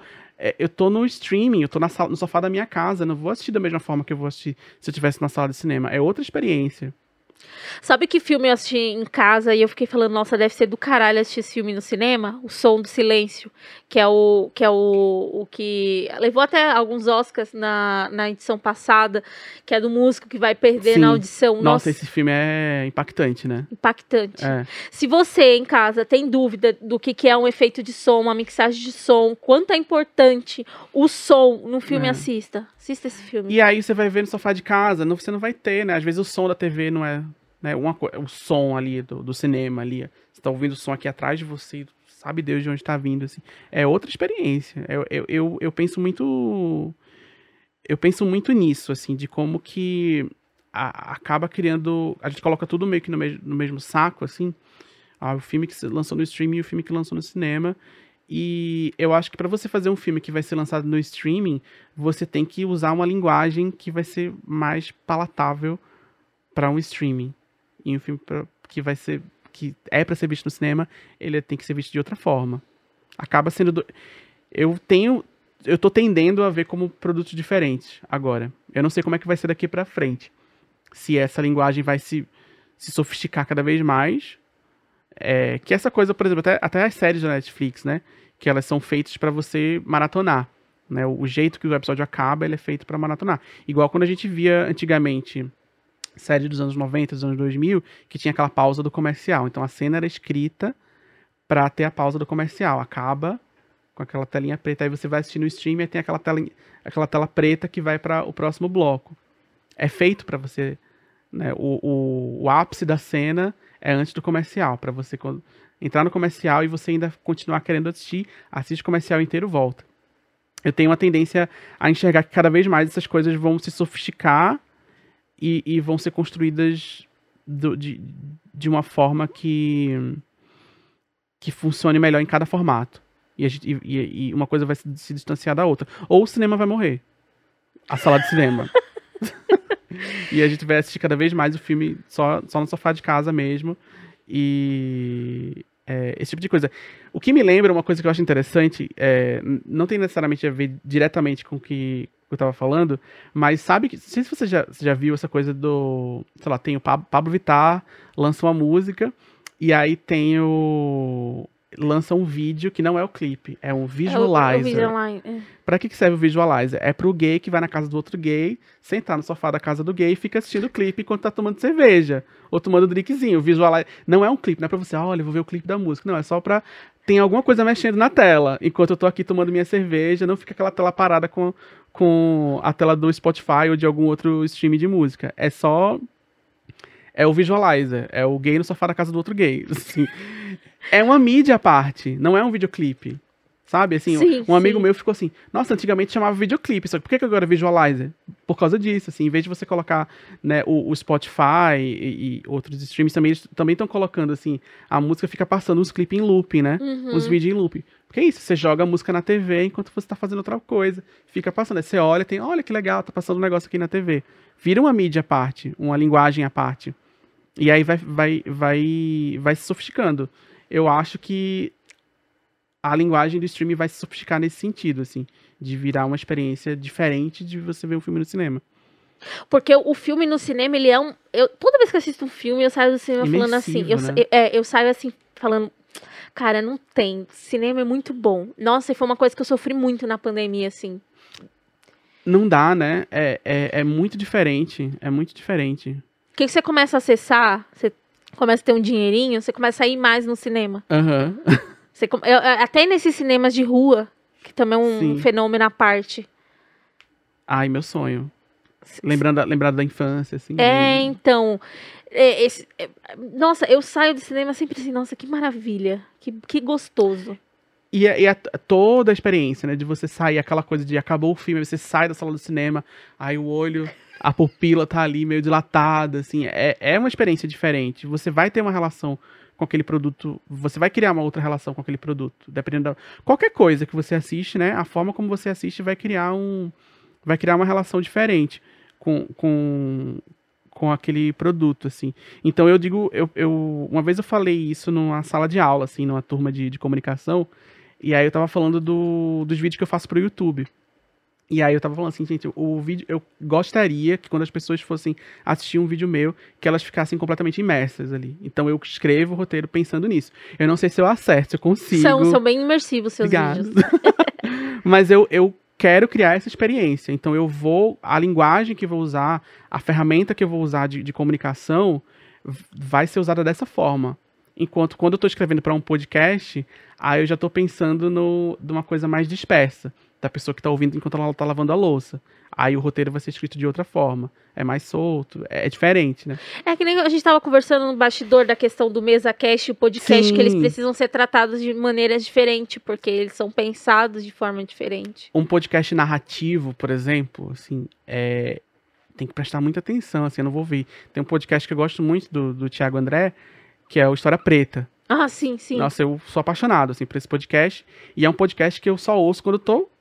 Agora eu vou prestar atenção, porque é difícil, é uma temática complicada e tal, então eu paro, não dá pra ouvir lavando a louça, eu tenho que ouvir paradinho, quietinho ali e entendendo tudo que ele tá falando. Às vezes ouve de novo, né, é diferente dessa conversa que a gente tá tendo aqui agora, assim, a pessoa é muito mais casual, né, a gente não tá aqui seguindo um roteiro e tendo uma puta edição de som, Rapaz! E aí vai ter um... É diferente. Então, eu vejo o streaming, né, voltando à pergunta original, eu vejo essa coisa do streaming, do filme do streaming dessa forma. Eu acho que a tendência é que isso fique mais sofisticado. E a gente começa a trabalhar isso de que talvez até nas premiações a gente tenha categorias diferentes, embora que isso vai gerar outras polêmicas também, eita. Né? Ah, é porque é menos filme, então? Eita. Aí complica, né? Rapaz! É igual que a gente tava falando do R&B, dessas categorias já realizadas. Será? Não sei, mas eu acho que são experiências diferentes. E você acha que ano que vem tem grandes chances, assim, pra academia amenizar? Porque a gente falou um pouco de audiência, mas tava vendo o estudo que saiu o pico de audiência do Oscar, tapa até ele receber o Oscar, tipo assim, o negócio subiu muito. Você acha que tem grandes chances dos dois apresentarem o Oscar ano que vem? Nossa, eu acho... Vamos ver como é que vai ficar essa situação aí da carreira do Will Smith, né? Que eu não sei como que tá essa... Mas acho que seria uma forma de selar uma paz aí, não só entre os dois, mas entre o Will Smith e a própria indústria cinematográfica, assim, a indústria do cinema. Seria uma solução interessante para esse embrulho todo, assim. Que eu acho que talvez fosse mais bem-vinda... pensando aqui agora, se fosse algo agora, assim. Tipo, daqui a uns 3 meses, assim, eles fazem alguma coisa junto, vão pra algum lugar junto, não sei. Eu acho possível. Mas eu não sei, agora o clima tá bem pesado agora, tá, né? Você não tá pesado. Sentindo que tá, tipo, que pesou muito pro Will Smith agora? Muito, assim. Mas, e diz respeito a posições políticas, né? A indústria tá aí... Que é isso? O Chris foi fazer o show dele, nossa, vendeu pra caralho. É. Aí ele fez uma fala, tipo, quem veio aqui pra ver eu falar sobre o que aconteceu, eu não vou falar nada disso, mas, meu, desculpa que é bom, assim, o negócio...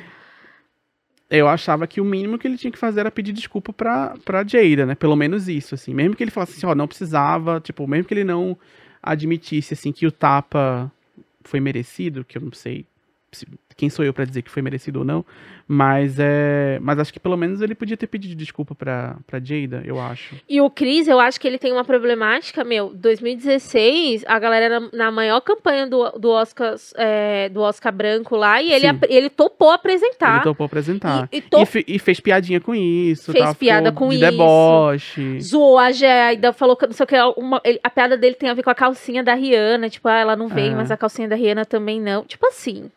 ele é bem complicadinho, o Chris Rock, assim, mas agora tá... Eu tô sentindo que o clima tá muito pesado pro Will Smith, eu não sei se vai... No que vai dar isso não, assim, gostaria que chegasse nesse ponto, assim, porque eu gosto muito do Will Smith, eu sou muito fã dele. Nossa, sim, a família, eu acho incrível. Ele um atorzão, assim, eu acho que ele merecia mais... Eu acho que ele merecia mais reconhecimento, assim, pelo... Você assistiu o filme dele, o King Rich? Não. Eu amo. Mas eu gosto muito dos filmes dele, em geral, assim. Inclusive, eu revi esses dias Eu Sou a Lenda. E eu lembro que na época que eu assisti, eu achei só ok. Tipo, beleza. E eu, assistindo hoje, com alguns entendimentos que eu tenho hoje, assim, eu achei esse filme brilhante. E a atuação do Will Smith nesse filme, assim, brilhante, assim. Eu acho que foi... eu acho que é o meu filme preferido dele, assim. Eu gosto até dos filmes ruins, aquele Hitchcock... Hitchcock? Sim, Hitchcock, gente? Que Hancock. Hancock Hitchcock é o diretor. É Hancock. Esse filme é ótimo. É idiota e ótimo. É ótimo. E ele é um cara carismático e tal. Enfim, é um cara que eu não queria que ele estivesse passando por isso. Eu também não. Mas não, super concordo com você. Parece que foi com a gente, né? Por isso tem um gosto amargo. Até a coisa da imagem do tapa, de ficar vendo aquela imagem. Eu fico super mal. Tem um negócio, eu fiquei pensando muito, assim, na limitação... Na limitação da empatia. Eu fiquei pensando muito nisso, assim, de como que é difícil a gente se colocar no lugar do outro. Eu vi muito essa conversa, assim, se fosse com você, se fosse isso, se fosse aquilo. Vira essas discussões hipotéticas de internet, assim, vai chegando num ponto que a descola completamente da realidade, assim. Mas eu lembro das pessoas falando assim, olha, se fosse comigo eu teria reagido de uma forma mais lúcida, sei lá. Eu fiquei, mas você não sabe como seria se fosse com você. Primeiro que você não foi indicado ao Oscar. Então, eu não sei como é que eu reagiria, assim. Eu pessoalmente, eu acho que eu não faria isso. Eu não levantaria e daria um tapa. Mas eu não sei como é que eu reagiria na hora daquela, assim, se eu estivesse passando por aquela situação. É muito longe da minha realidade. Eu não tenho... eu não sou casado com uma pessoa que tem uma doença. Eu não fui ofendido na mundialmente. Frente mundialmente. Assim, eu não tenho... Eu não passei por isso. Eu não tenho como prever as reações que a gente tem numa situação de estresse, numa situação de violência, porque pra mim é uma forma de violência também, a piada que o Chris Rock fez. Aí vai ter discussões sobre isso e tal. Eu não sei como eu reagiria àquilo, eu não tenho como saber. Então eu acho que empatia é uma ferramenta importante pra gente entender, tentar entender o outro, mas tem uma limitação, a gente não consegue se colocar no lugar totalmente, assim. Eu não sei como que eu reagiria, sabe, assim, se você levantasse aqui dessa mesa e viesse me dar um tapa na minha cara agora, eu não sei Você falou mal do Zack Snyder. Sabe, assim, eu não sei, a gente tem como ser humano essa limitação. Então eu lembro, quando teve o tapa e o comentário na internet, assim, coloca muito isso, as pessoas se colocam muito nesse lugar de superioridade moral, assim, se fosse comigo, eu teria reagido de uma forma, mas será que você teria reagido? Você tem esse autoconhecimento todo pra saber que numa situação dessa você com certeza reagiria dessa forma? Eu não tenho, não. Eu também nem consigo pensar. Tiago, pra gente encerrar, eu quero te perguntar uma coisa que tem muito a ver com o seu trabalho, com indústria também e tudo mais. Como é que você vê essa onda desses tantos canais de cultura pop e que são baseados em avaliações, react, né? Sai um negócio aí, 50 mil react, eu acho o react uma das coisas mais absurdas da internet. É, você se gravar assistindo um negócio, assim, eu acho muito absurdo, assim. E tem de tudo, assim, a react... Não react, tipo, de, sei lá... Tipo, o que o Casimiro faz, mas tipo, o react do trailer de não sei o que, assim, porque tem muito isso. Isso eu acho muito absurdo, assim, sabe? Mas enfim, a minha... Ninguém precisa concordar comigo, assim. Mas como é que você vê essa indústria? Você que tem um canal tão diferente, eu gosto muito do que você faz, que as coisas ficam se repetindo. As coisas ficam se repetindo. A gente, e ainda mais a gente trabalha cultura pop, nerd geek, que é... aí sai o filme, aí é a mesma coisa. O conteúdo tudo igual. Sei lá. Saiu o Batman, eu escolhi... Vou dar um exemplo, assim. Eu, inclusive, eu sempre fico muito travada nas coisas que eu quero fazer, porque eu fico, gente, eu não quero fazer. Porque tá todo mundo fazendo, eu não quero fazer. E aí, sei lá, Batman, eu falei assim, putz, não vou falar do filme, vou focar aqui num estudo que eu fiz tempos atrás, que era sobre grupos terroristas de homens brancos nos Estados Unidos. Aí linkei com charada e trouxe um pouco dessa discussão. Geralmente, as discussões que eu quero fazer estão mais ligadas às coisas políticas do que se eu gostei do uniforme do Batman. Como é que você enxerga isso? Eu, desde que eu criei o canal, eu quis fugir disso, não necessariamente porque eu acho ruim, eu acho que tem espaço, assim, eu acho que tem gente que manda muito bem, tem gente que faz o conteúdo muito bom, esse conteúdo é mais pontual, tem gente que faz isso muito bem, eu sempre quis fugir disso, primeiro porque eu não acho que eu faço bem. No primeiro ano do canal, eu cheguei a fazer alguns vídeos reagindo, eu lembro, meu primeiro vídeo que eu postei no canal foi reagindo ao filme dos Vingadores, não reagindo, mas assim, foi um comentário sobre o filme dos Vingadores. E aí, eu cheguei a fazer, assim, saiu Capitã Marvel, eu fiz um filme, saiu Vingadores Ultimato, eu fiz outro vídeo, cada vez eu fui fazendo, e aí fui percebendo que eu não gostava, assim, eu ficava vendo o vídeo, eu fiz, nossa, não tem nada de interessante aqui, e pra mim, né, assim, eu, avaliando eu mesmo, assim, e aí foi uma coisa que eu mesmo fui construindo pra fugir disso, porque eu percebi que eu não tenho eu não faço bem esse tipo de conteúdo e não é o que eu quero fazer, eu não acho importante fazer isso. Eu tenho pensado exatamente o que você falou, sabe? Assim, eu queria falar uma coisa, trazer uma reflexão que fosse... Eu consigo fazer essa reflexão, eu sei pra onde ir, pra onde fazer isso, mesmo que eu demore mais a fazer. E aí eu quis mais por esse caminho. E acaba, igual isso que você falou, assim, acaba ficando tudo meio parecido, assim, umas discussões muito rasas, e as coisas realmente mais importantes, elas passam muito longe, né? Então, pra mim, quando vem essa necessidade, por exemplo, de sair o Batman, eu não vou fazer vídeo do Batman, eu não quero fazer, eu quero fazer outra coisa, às vezes eu posso até falar do Batman num vídeo, mas vai ser dentro de um outro recorte, assim. Então, pra mim, eu falei de Batman ano passado, assim, mas era muito mais na relação de como que o Christopher Nolan colocou um discurso político ali meio reacionário dentro dos filmes do Batman. Então, eu tô mais interessado no tipo de história que a gente conta com essas histórias. Qual é a história que tá dentro daquela história? A coisa que mais me pegou em Homem-Aranha foi a discussão sobre justiçamento e punitivismo. Foi escrever sobre isso. Eu lembro, eu vi seu vídeo, assim. Então, não foi vídeo, você escreveu, né? Eu fiz um texto. Eu li esse seu texto, ficou muito bom. E é meio que isso, assim. Eu tô muito mais preocupado com as histórias que estão sendo contadas dentro das histórias. Porque é um mote que eu tenho, assim, pra vida, não só pro vídeo, que é... O mundo, a vida, tudo muito caótico, a gente não consegue entender tudo ao mesmo tempo, o tempo todo. A gente entende através de história. E sendo, tipo, o cinema, a cultura pop, como ferramenta de compreensão de mundo, a gente está compreendendo o mundo a partir do quê? Então, é a partir daí que eu vou atrás do que eu vou escrever, do que eu vou falar. Assim, então, a gente fala muito, né, de representatividade, assim, que é uma palavra que eu acho meio às vezes, meio vazia, nesse sentido, porque, você coloca aqui uns 3 atores negros, vai ter um personagem LGBT e tal, mas qual é a história que tá sendo contada ali? O que tá sendo glorificado com essa história? A gente tá tendo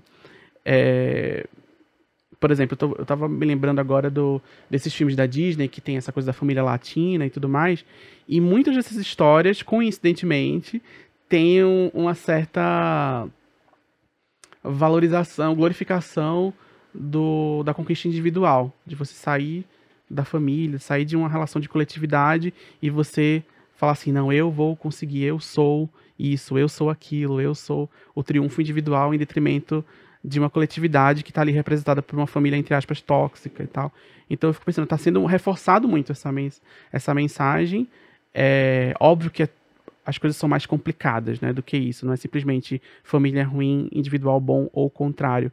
Mas eu fico reparando nessas coisas e quais narrativas estão sendo glorificadas e quais narrativas estão sendo jogadas de lado. E quem é que ganha com essa narrativa? Se todo mundo acredita nessa narrativa e compra essa narrativa, quem é que ganha com isso? Então, eu penso muito nessas coisas, assim, eu fico, me preocupo, assim, com... Ah, eu acho foda, acho importantíssimo, assim, a gente tem discutido muito, assim, sobre imagens de controle, né, que é o Sim. conceito da Patrícia Hill Collins, a Winnie Bueno traduziu umas coisas, escreveu também, tem um livro que eu gosto muito, que é da Dark Side, que é sobre os negros e as histórias de terror, e aí, mano, coisas que a gente passa despercebido, cara. É. A Anne Kiangala, sabe, do Preta Nerd, ela fala muito sobre isso, assim. A gente já conversou muito sobre isso, assim. E ela é louca por história de terror. E aí é muito engraçado, assim. Acho que você vai entender isso muito bem, assim. Que é essas coisas que a gente ama muito, que a gente tem um entusiasmo. E às vezes a gente entende que tem um problema muito sério aqui. Como que você lida com essa dicotomia entre ser aquele produto que você ama, que você acha incrível, que fez parte da sua vida, e os aspectos problemáticos que tem dele? Você vai deixar de gostar? Não. Mas você gosta com a mão na consciência, sabe? Assim, eu penso muito nisso, assim. Então, eu, por exemplo, eu gosto muito do Senhor dos Anéis. Eu li quando era adolescente e tudo mais, assim. É uma coisa que faz... Tem umas coisas, assim, umas ideias que estão nesses livros que me tocam muito, mas é extremamente problemático, de diversas formas, não é só porque só tem elfo branco. Tipo, é muito mais do que isso. E tem eugenia, tem um monte de coisa errada ali. E aí, como que eu vou lidar com isso a partir daí, sabe? Assim, aí é deixar de gostar ou é tentar aprender alguma coisa com isso? Pra mim é meio que isso, assim, então eu tento não criar um diagnóstico definitivo sobre nada, do tipo, isso aqui é bom, isso aqui é horrível e deve ser exterminado da sociedade. É o que a gente aprende a partir dessa história que está sendo reverberada em tudo que é lugar, assim, porque a gente vai ter uma empresa como a Disney, que é dona de 50 mil estúdios e consegue ter o controle de todas as salas de cinema e tá passando um discurso ali que muitas vezes está ligado a coisas que prejudicam muito a vida da gente, que trabalha. Sim. Tiago, a gente está encerrando, mas eu queria saber se você tem alguma novidade, algum projeto para contar. Olha... Vai sair sem um Alan Fans. E se vocês votarem aqui embaixo, não sai não. Mas eu tô produzindo um vídeo agora sobre o Senhor dos Anéis. Esse que eu tô comentando, que eu acabei de comentar com você, é um roteiro que eu tô escrevendo. Vai sair...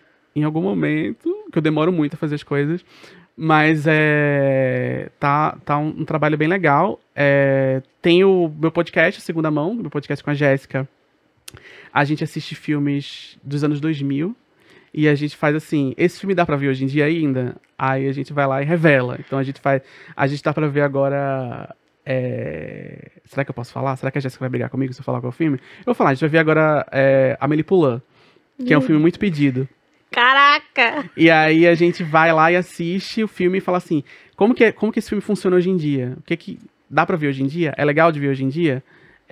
Presta, que é uma palavra que minha mãe falava muito. Esse filme presta. E aí a gente vai lá e avalia o tema, qual é a história, essa coisa que eu tava falando, assim, qual que é a história que tá dentro dessa história e dá pra levar isso aqui pra vida? E eu tô fazendo meus videozinhos lá no YouTube, sempre com essa ideia de fazer de procurar a história dentro da história, sempre com intertextualidade. Eu não gosto de me prender a uma coisa só, como é que chama? De uma mídia só, de falar só sobre cinema. Eu sempre saio do cinema pra literatura, pro quadrinho, pra não sei o que, vou procurando onde a gente encontra essas histórias e o que a gente aprende com elas. E eu trabalho ali num ritmo meio estranho, então eu não solto vídeo toda semana, nem todo mês, às vezes passa um mês sem postar, Mas é porque vale a pena. É isso, né? Porque senão a gente também fica refém do algoritmo. É, e eu não quero. É a gente não quer isso. Sou, como diz a Isa, sou dona de mim. Tiago, a gente vai colocar aqui as suas redes sociais pra galera seguir, mas se você quiser falar também. Eu sou Hora Tiago, Hora sem H e Tiago com H, em todos os sites. Então no Instagram é Hora Tiago, no Twitter é Hora Tiago, no YouTube é Hora Tiago também. LinkedIn. Assiste meus... LinkedIn, a gente tá lá valorizando ali o trabalho do empreendedor brasileiro. É, Hora Tiago também, não, bem, não estou no LinkedIn, mas no YouTube, no Instagram e no Twitter estou lá. Me siga. Sigam, gente. Os vídeos são ótimos. A gente aqui gosta muito de acompanhar. Como eu disse, você tem fãs. Tudo de bom. Você tem fãs por aqui. Pessoal, não esquece de se inscrever no canal, assinar o sininho. Corre no Spotify, ativa o sininho lá também. Segue a gente no feed. Compartilhe, assina o nosso canal de cortes. Tamo junto e até a próxima.